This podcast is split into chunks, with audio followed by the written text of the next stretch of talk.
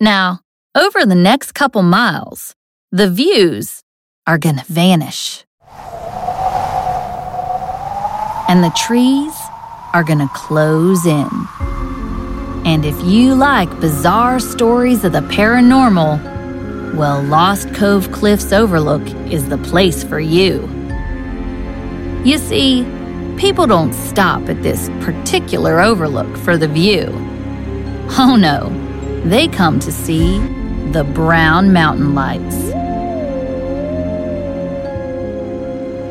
Picture this.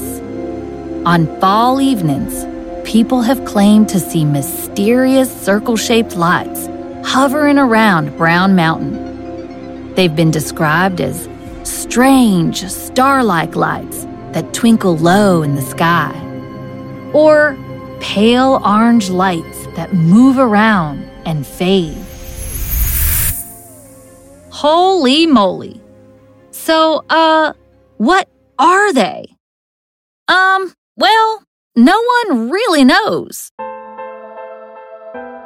In fact, this strange phenomenon goes back hundreds of years to when the Cherokee and Catawba first roamed these mountains.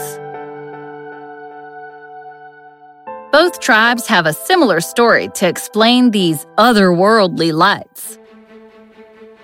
According to legend, a great battle between the Cherokee and the Catawba killed many warriors at Brown Mountain. In the evening hours, after the battle, the women came to the mountain searching for their lost loved ones.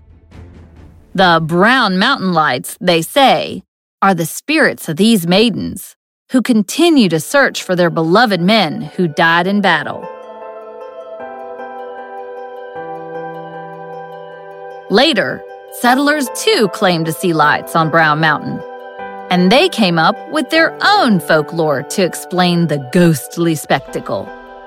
Some thought it was the spirit of a murdered woman coming back to haunt her unfaithful husband. Others imagined it was the torchlight of a slave searching for a lost master. While many believe in the folklore or made up even more fanciful versions of the story, others dismiss the far fetched tales as nothing but utter hogwash. In fact, scientists have tried to explain the lights since the 18th century, for over 200 years. An early theory was that the lights were vapors from nitrous gases emanating from the mountain. Others have said they were from lightning strikes or gases from a marsh that spontaneously combusted. Finally, the U.S. Geological Survey dispatched experts to the area to get to the bottom of this wild mystery. Their conclusion? The lights were either from brush fires or, get this, just headlights from passing trains or cars. But each explanation seems to have holes, right?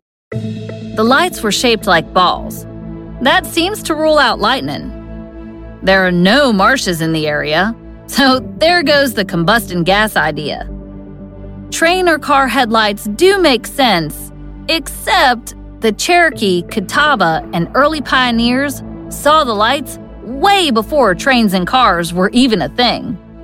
So, every scientific explanation comes up short. Still, people keep coming up with their own theories. Aliens? Flying saucers? Giant lightning bugs? Who knows? But there's one rumor that just so happens to be my favorite the legend of Posy Slewfoot. According to this legend, the Brown Mountain Lights come out when a mythical moonshiner named Posy Slewfoot cooks up a batch of his incandescent brew. Well, that theory might be a little hard to, uh, swallow, but you gotta give it extra points for creativity. You know, we may never know the reason behind the lights, but one thing is certain. Over the years, all these colorful ideas have only added to the region's vast collection of imaginative storytelling.